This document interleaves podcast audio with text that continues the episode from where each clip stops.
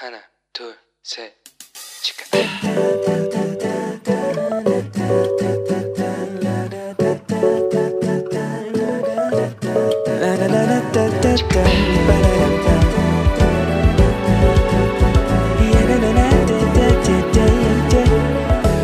Here we go. Hello，你这个星期过得好吗？我是你人生梦想应援团的头号粉丝 Annie， 在这边呢，想要跟大家预告一下，下个礼拜的智慧之声是我们几位中文台的童工一起录制的圣诞广播剧，希望在这个圣诞节可以分享为什么耶稣诞生是大好的消息，也就是福音的故事给大家。希望大家可以多多收听，并且分享给你周围的朋友，好吗？今天呢，我们要再来继续今日领袖的第四个特质，也就是成长。大家还记得吗？上个星期我们谈到了牧羊人摩西的故事。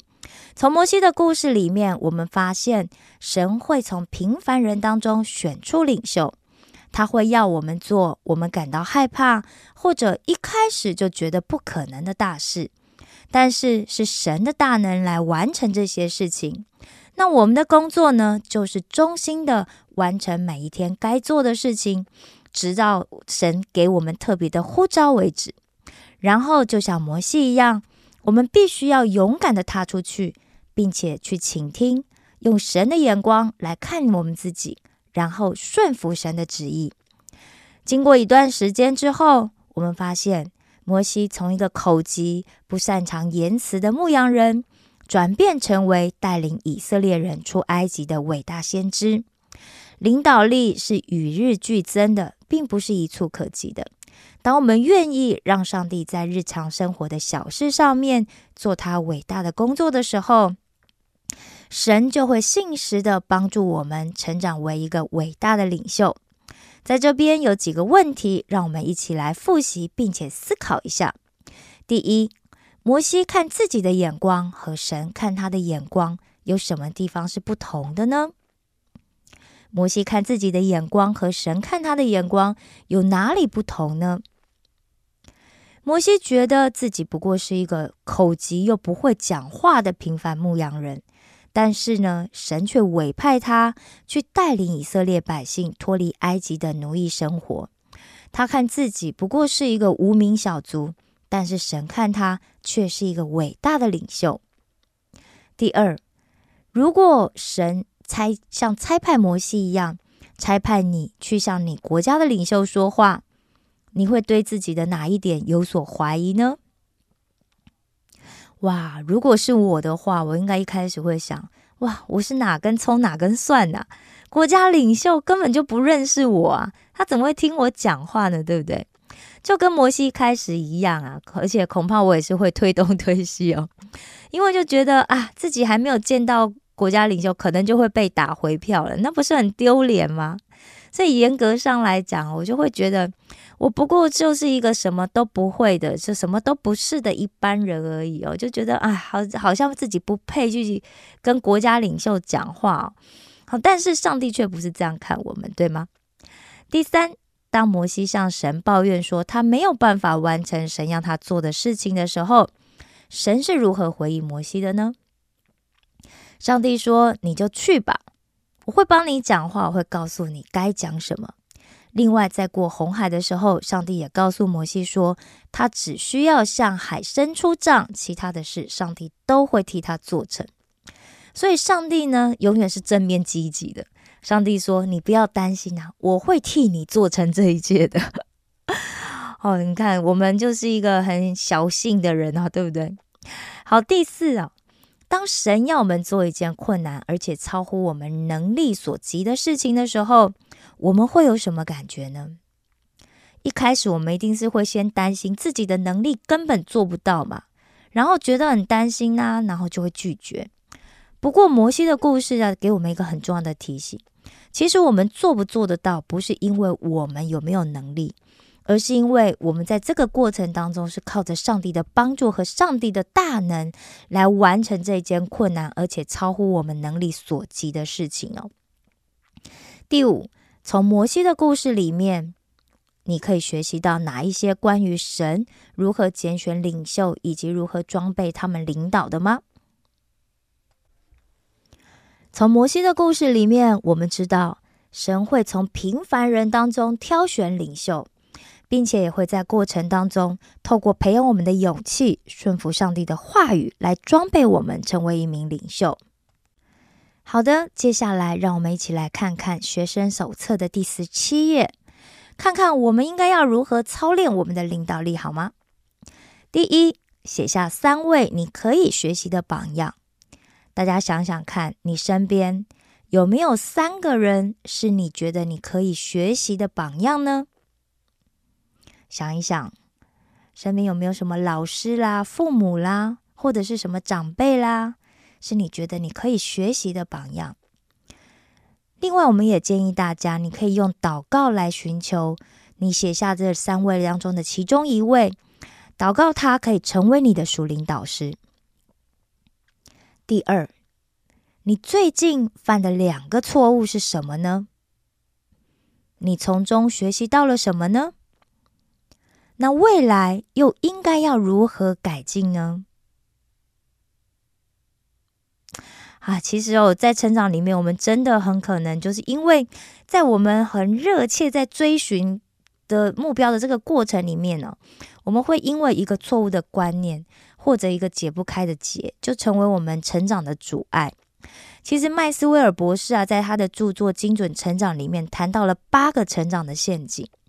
那这八个陷阱是什么呢？第一个陷阱就是主观认定的障碍，也就是认为自己会自然而然的成长。我们的身体确实是会自然而然的长大，但是啊，我们也这样子会认为说啊，我们自己的心智啊、精神跟情长都会按照类似的方式来长大。他讲到著名的美国漫画，就是史努比的主人查理布朗，他在漫画里面呢被描述为一个个性很憨厚、温和、没有特别自信的一个老好人。他虽然在事情上面是尽力而为，但总是会遇到失败。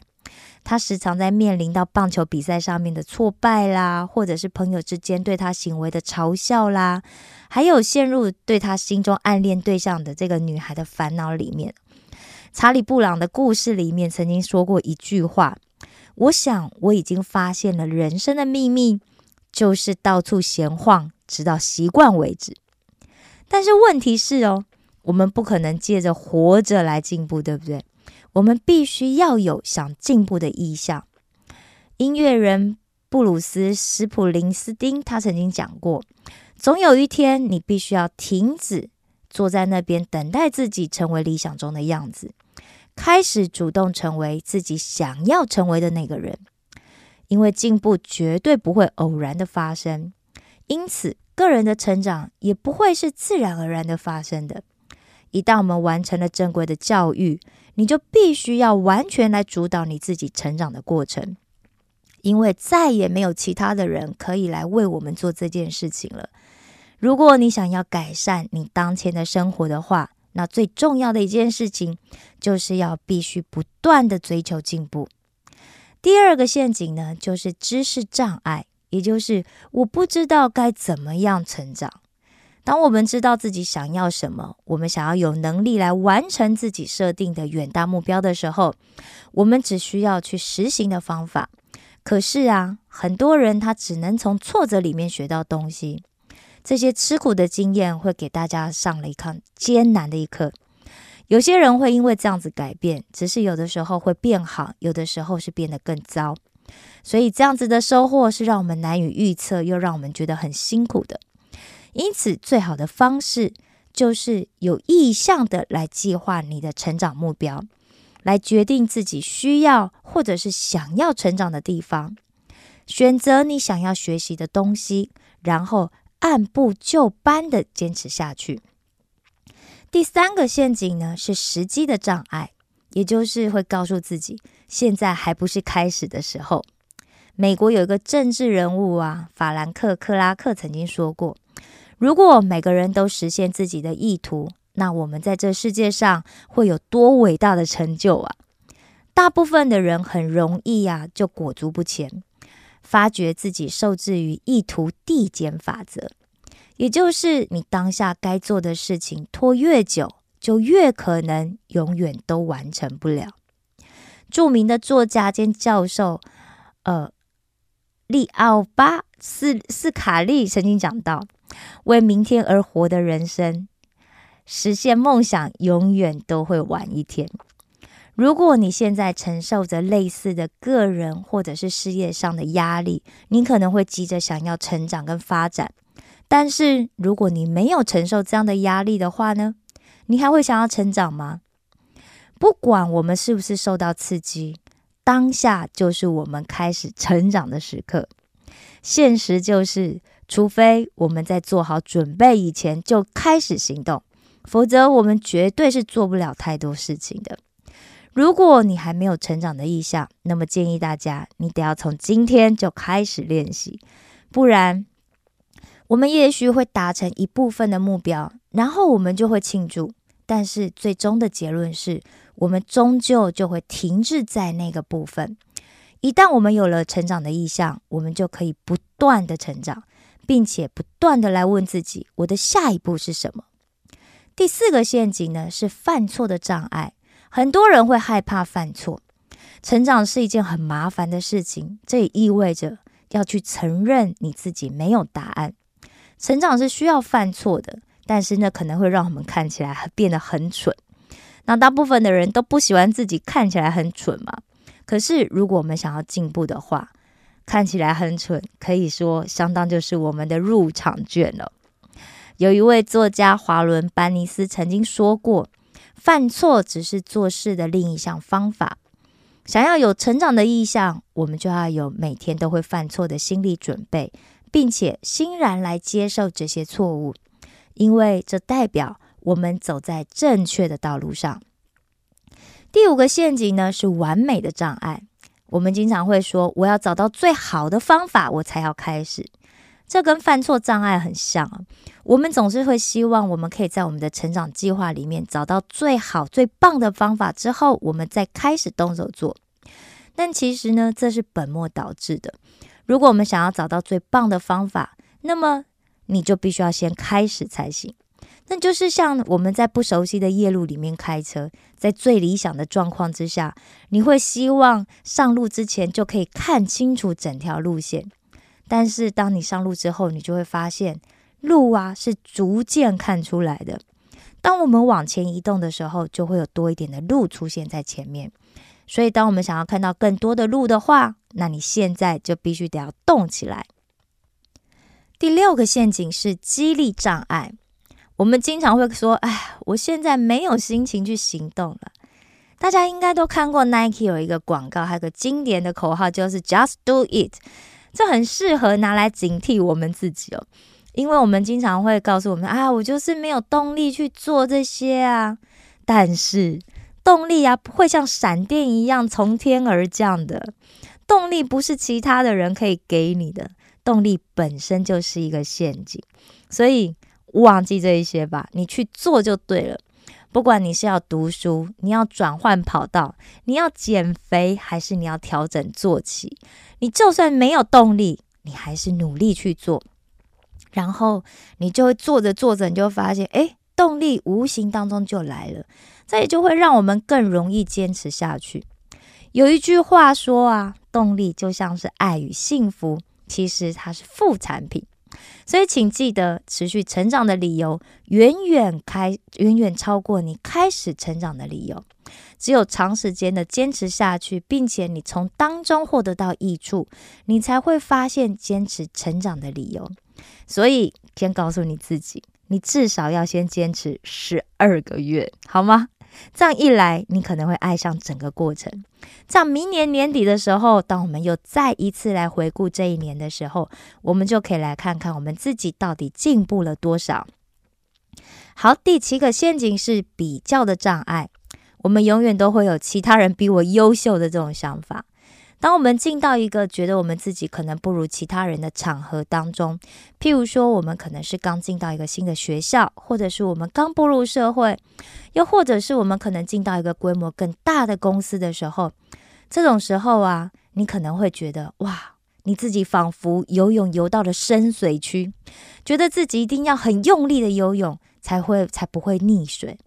但是啊，建议大家换个角度来想，当别人走在前面的时候，你才有机会学习嘛，对不对？当然呢，在别人后面苦苦追赶的那种感觉，虽然很不是滋味。但是呢，如果我们可以学会去克服比较，我们就会习惯来脱离自己的舒适圈。第八个陷阱呢是期待的障碍，就是我觉得可能没有这么难。其实，在成功人士的眼里面呢，没有人会认为成长来得很快，或者是觉得爬到一个顶峰是很容易的，因为成长绝对不是一触可及的。但是呢，运气可以由自己来创造。有一个运气的公式是这样子写的：成长加上态度加上机会加上行动，就等于运气。所以啊，一切都要从成都要从成长开始。可惜成长是需要时间的，对吗？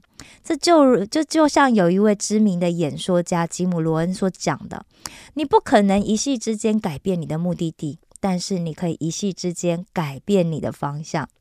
如果我们想要实现目标，发挥个人的潜力的话，那么就要有意识的来追求个人的成长，而这个动作呢，将会有意识的来改变我们的人生。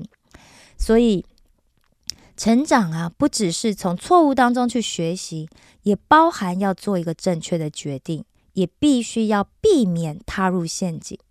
如果因为某一些错误，你必须要向某一些人道歉。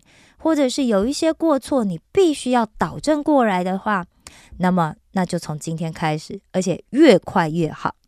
或许你认为这是不可能的，但是记得，上帝永远与你同在，好吗？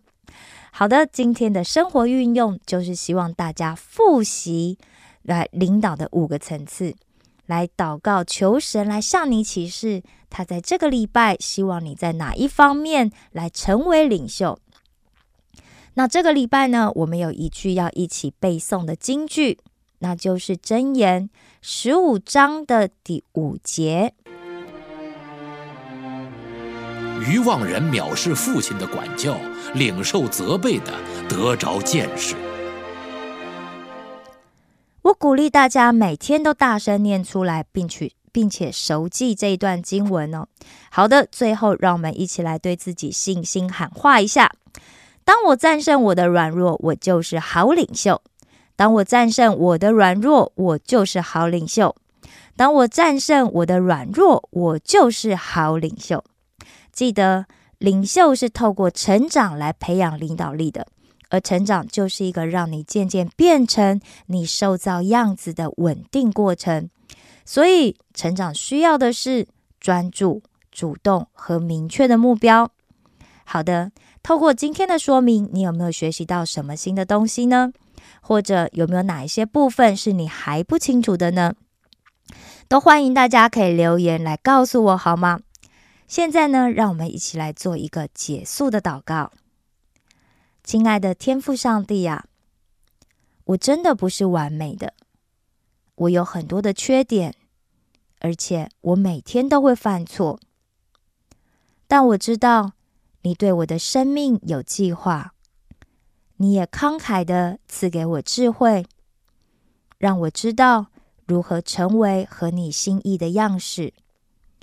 请帮助我，愿意让自己成长，就算我可能要放弃某些事，或者必须要去冒险，甚至在成长的路上我会经历失败，但是。我知道你总是关心我，当我软弱的时候，你一定会帮助我。我感谢赞美你，这样的祷告是奉我主耶稣基督的名求，阿门。石头们的青春日记，我们下次见哦。